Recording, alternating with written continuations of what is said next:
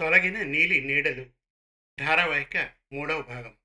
రచన అయ్యల సోమయాజుల సుబ్రహ్మణ్యం. కథాపఠనం మల్లవరపు సీతారాం కుమార్. జరిగిన కథ.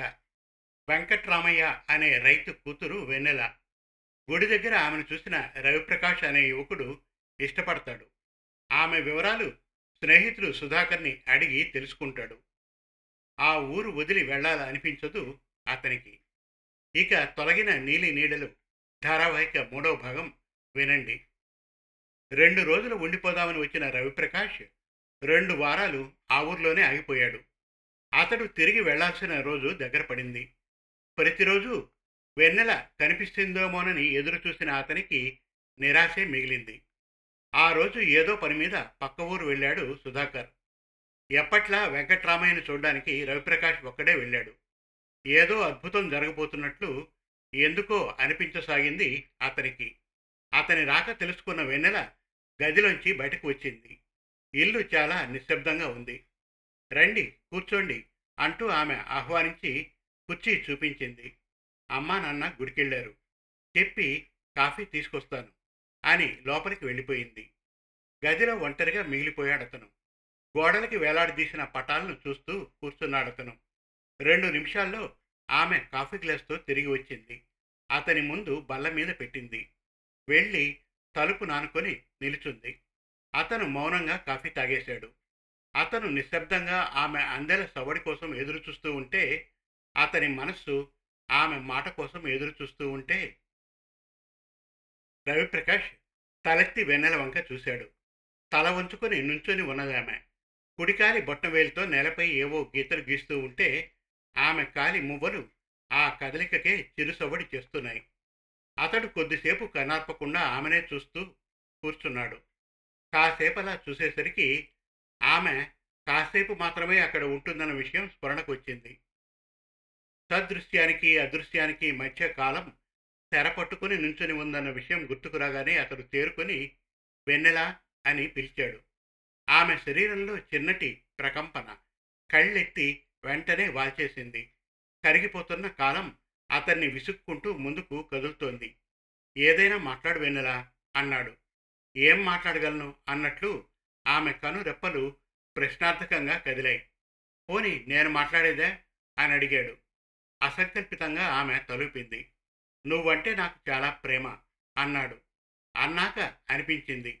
ఆ మాట వ్యక్తపరచడానికి మరింత అద్భుతమైన భాష తనకి వచ్చి ఉంటే బాగుండునని ప్రేమలో పడ్డ పండితుడు కూడా ప్రేమని తప్ప పాండిత్య ప్రకర్షణని మరుస్తాడన్న విషయం స్ఫురణకొచ్చింది భాష తాలూకు సందిగ్ధం దూరమైంది.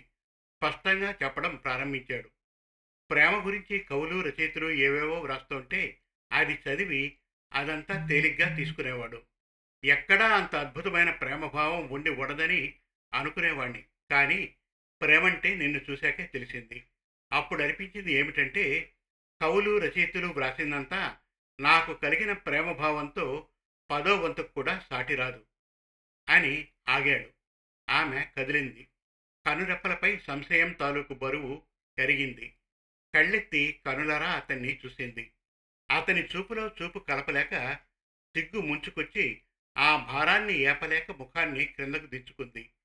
సిగ్గుపడితే చామంతి సిగ్గు దాస్తే పూబంతి రెండూ కలిస్తే తోటకే సీమంతి తిరిగి చెప్పడం ప్రారంభించాడు. అసలు ప్రేమకు ప్రారంభం అనేదే లేదేమో. అది అనంత కాల ప్రవాహంలో జన్మత ముడివేసుకుని జనించిన బంధమేనేమో అనిపిస్తుంది.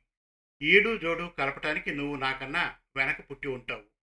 నేను నీకోసం ఆతృత అణుచుకోలేక ముందే పుట్టి ప్రపంచమంతా వెతికి వెతికి అలసి సొలసి ఉన్న తరుణాన నా ఇన్నాళ్ళ నిరీక్షణ తాలూకు నిర్వేదాన్ని పోగొట్టే సమయం ఆసన్నమైనప్పుడు నిన్ను నా కళ్ళబడేలా చేసుంటాడు ఆ భగవంతుడు. ఆగి ఆమె మొహంలోకి చూశాడు. నీరెండ తాలూకు అరుణకిరణం ఒకటి ఆమె బుగ్గ మీద కెంపు పొదుగుతోంది. శీతలం తాలూకు పవనం ఒకటి ఆమె ఫాలభాగంపైని పైన ఆడుకుంటోంది. అతడి మనస్సు తాలూకు యావత్తు ఆమె మనస్సులో స్థనమవుతోంది అతడంత చెప్పాక ఆమె ఏమంత చెప్పకపోతే అదేమంత సంస్కారం కాదని గుర్తుకొచ్చింది. కానీ అంతలోనే మిడియం ముంచుకొచ్చింది. అయినా చెప్పాలనే ఆతృత ఎగతన్నుకొచ్చి ఆమె నెమ్మది నెమ్మదిగా తల పైకెత్తింది. అతన్ని చూసి చిన్నగా నవ్వింది. ఆ చిరునవ్వుకే అతని వక్షస్థలం గర్వంగా పొగ్గింది ప్రియులారి చిన్న నవ్వు కోసం నాదనుకున్న యావత్తూ ధారాదత్తం చేయను అనుకున్నాడు అతను ఆమె చిన్నగా నోరు విప్పింది. మంచు మల్లెపువ్వు వెన్నెల మించి కరిగి జారినంత మెత్తగా అంది. మీరు చాలా చెప్పారు కానీ నేనేమీ చెప్పలేకపోతున్నాను. ఏమీ చెప్పలేని మనిషి కూడా ప్రేమించగలదని మీరు నమ్మితే చాలు. సెలవు. చెప్పడం పూర్తవగానే ఆమె అక్కడి నుంచి వెనక్కి తిరిగి వెళ్ళిపోయింది. రవిప్రకాష్ ఆమె వెళ్ళిన వైపే చూస్తూ కూర్చుండిపోయాడు. ఊరికి వెళ్ళగానే తాతయ్య బామ్మలతో చెప్పి వెన్నెల్ని తన దాన్ని చేసుకోవడానికి అతని మనస్సు వేగిర పడసాగింది. వెంకటరామయ్య జానకమ్మలు గుడి నుంచి తిరిగి వచ్చాక వాళ్ళతో కాసేపు కూర్చొని వెళ్ళిపోతున్నానని చెప్పి బయలుదేరాడతను ఒక్కడే. మనస్సుని వెన్నెల దగ్గరే వదిలేసి. ఆ మన్నాడు రవిప్రకాష్ అక్కడకు అతి త్వరలోనే రావాలని ఊహిస్తూ. ఆ ఊరు వదిలి హైదరాబాద్కు ప్రయాణమయ్యాడు. బస్సులో కూర్చున్నాక అతనికి అనిపించింది ఒంటరిగానే వెళ్ళిపోతున్నాడు కానీ వచ్చేటప్పుడు లేని సంతృప్తి వెళ్ళిపోయేటప్పుడు తనకు తోడుగా ఉంది. వెన్నెల గుడికి వెళ్ళినప్పుడు ధర్మపురం భూపతిరావు గారు చూశారట. వాళ్ళింటి కోడలిగా చేసుకోవడానికి ఇష్టపడుతున్నట్లు కబురు పంపించారు. ఏమిటి మీరంటున్నది? రెట్టించి అడిగింది జానకమ్మ. భూపతిరావు గారని వాళ్ళ నాన్న మా నాన్న స్నేహితులు మనలాగే రైతు కుటుంబం. వెన్నెల్ని చూసి వాళ్ళ ఆవిడ ముచ్చటపడి సివిల్ ఇంజనీర్ ఉద్యోగం చేస్తున్న వాళ్ళ అబ్బాయికి మన అమ్మాయిని ఇస్తారేమోనని అడగడానికి మనిషిని పంపారు. వివరించి చెప్పాడు ఆయన వెన్నెలకి పెళ్ళి సంబంధాలు రావడం ఏమిటి? ఏ? పెళ్ళిటి వచ్చింది కదా పెళ్ళి సంబంధాలు రాకుండా ఎట్లా ఉంటాయి? ఆయన ముఖం అమాయకంగా పెట్టాడు. నా ఉద్దేశం అది కాదు. సరే సంబంధం మంచిదైతే సరేనని చెప్పండి. ఎవరిచ్చి అడిగినా వెన్నెలకి పెళ్ళి నిశ్చయమందని చెప్పు. ఈ లోపల మిగిలిన పనులకి అందరికీ కబురు పెట్టి పురమాయిస్తాను. చిన్నమ్మగారు రాధమ్మ పిలుపుతో ఆలోచనలోంచి బయటపడింది వెన్నెల. అప్పుడే కలల్లో తేలిపోతున్నారా? పరిహాసం చేసింది. ఆ మాటలు ముందులా ఆహ్లాదంగా తోచలేదు. గుండెల్లో తూటాలు గుచ్చుకున్నాయి. ఆమె మనస్సు ఆలోచన కొలిమిలో కాలిపోతోంది. మనస్ఫూర్తిగా నవ్వలేకపోయింది. ఏదో నిర్ణయానికి వచ్చిన దానిలా వేగంగా ఇంట్లోకి దారితీసింది ఇంకా జానకమ్మ వెంకట్రామయ్య వెన్నెల పెళ్ళి గురించి మాట్లాడుకుంటున్నారు. ఏదో చెప్పడానికి గదిలోపలికి అడుగేయబోయిన ఆమె గుమ్మం యువతల ఆగిపోయింది. వెన్నెల అభిప్రాయం కూడా కనుక్కుంటే అన్నారాయన. పిచ్చిపిల్ల దానికేం తెలుసు? మనం ఎంత చెబితే అంతే అంటోంది. ఇన్నేళ్ళు వచ్చినా ఆకలేస్తే అన్నం పెట్టమని నోరు తెరిచి అడగదు. అలాంటిది తన గురించి ఏం మాట్లాడుతుంది? నిజమేనన్నట్లు తలుపారాయన. అది విని మ్రాన్పడిపోయింది వెన్నెల. ఈ పెళ్ళి తనకిష్టం లేదని వెళ్ళి చెప్పడానికి ధైర్యం చాలలేదు. మొహమాటం అడ్డొచ్చింది.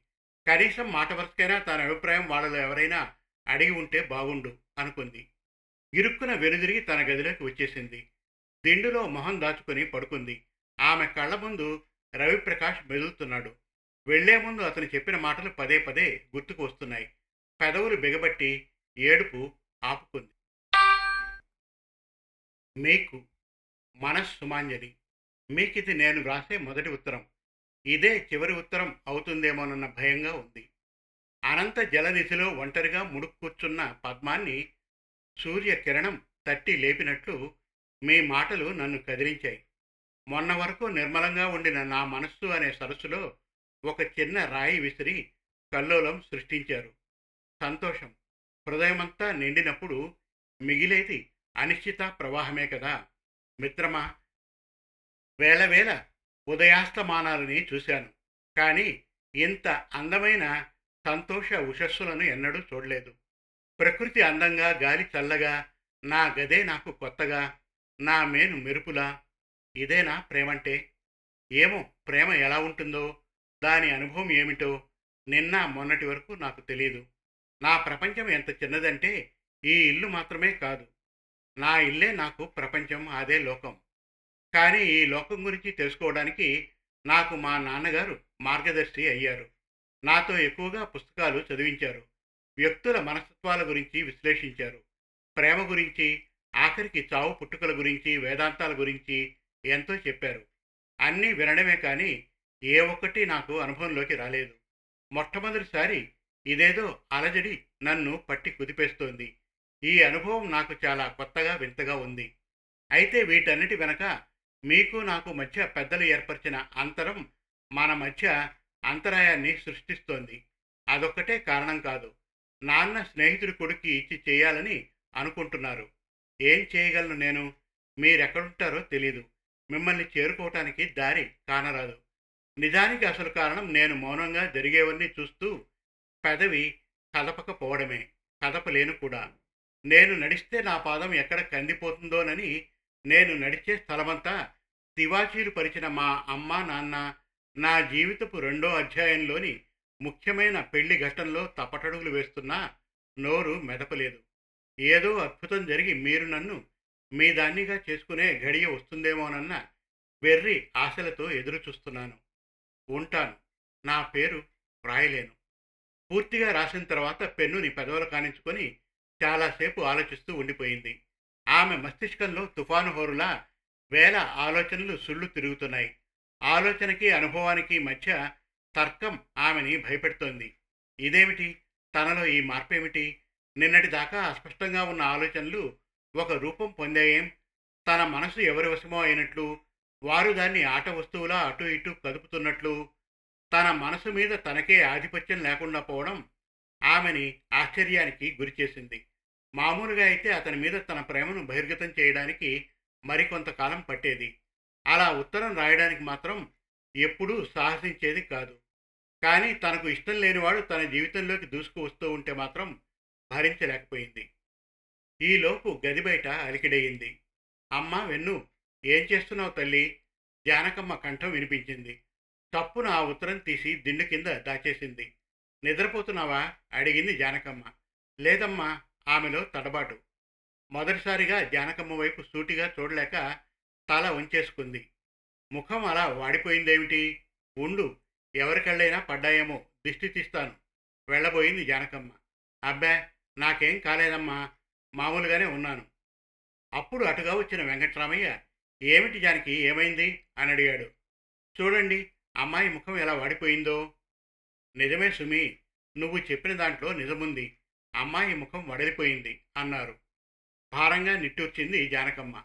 మీరు నిజంగా అలా అంటున్నారో వేళాకోళం చేస్తున్నారో నాకు మాత్రం అర్థమవడం లేదు. అయినా అమ్మాయి కోసం అక్కడక్కడ చలువు పద్దుళ్ళు వేసిద్దామనే ఆలోచన లేదు. బయట అంత ఎండగా ఉంది కదా అని వంటగది వైపు వెళ్ళి చిటికెడు ఉప్పు ఎడం చేతి నిండా మిరపకాయలు పట్టుకుని వచ్చింది. ఇలా కూర్చో తల్లి. గోడవారుగా ఉన్న సోఫా చూపించి వెన్నెలను కూర్చోబెట్టి దిష్టి తీసి బయట పారవేయడానికి వెళ్ళిపోయింది. వెంకట్రామయ్య ఆమెకు దగ్గరగా వచ్చి ఆప్యాయంగా తలనిమిరాడు. మీ అమ్మ చెప్పే వరకు నాకు ఆ ఆలోచనే రాలేదు. ఈరోజే పది మంది కూలీల్ని పిలిపించి చల్లని నీడల్నిచ్చే పందిళ్ళు వేయిస్తాను. అప్పుడే దాన్ని అమల్లో పెట్టడానికి హడావిడిగా బయటకు వెళ్ళిపోయాడు. ఇక అక్కడ ఉండలేక వెన్నెల లోపలికి పరిగెత్తి దిండులో ముఖం దాచుకుంది. కళ్ళల్లో జానకమ్మ వెంకట్రామయ్యల ప్రేమ కదులుతుంటే ఏదో తప్పు చేశాననే భావంతో ఆమె మనస్సు గిలగిల్లాడిపోయింది. పది నిమిషాల వరకు అలాగే కదలకుండా పడుకుంది. ఆ తర్వాత ఏదో నిర్ణయానికి వచ్చినట్లు లేచి అంతకు ముందు తను రాసిన ఉత్తరం బయటకు తీసింది. ముక్కలు ముక్కలుగా చించింది. మొత్తం చించిన కాగితపు ముక్కల్ని బయటకు విసిరేసింది. ఆ కాగితపు ముక్కల్లాగానే రవిప్రకాష్ జ్ఞాపకాలు కూడా ఆమె నుండి దూరమయ్యాయి. ఇంకా ఉంది. తొలగిన నీలి నీడలు ధారావాహిక నాలుగవ భాగం త్వరలో మరిన్ని చక్కటి కథల కోసం కవితల కోసం వెబ్ సిరీస్ కోసం మన తెలుగు కథలు డాట్ కామ్ విజిట్ చేయండి. Thank you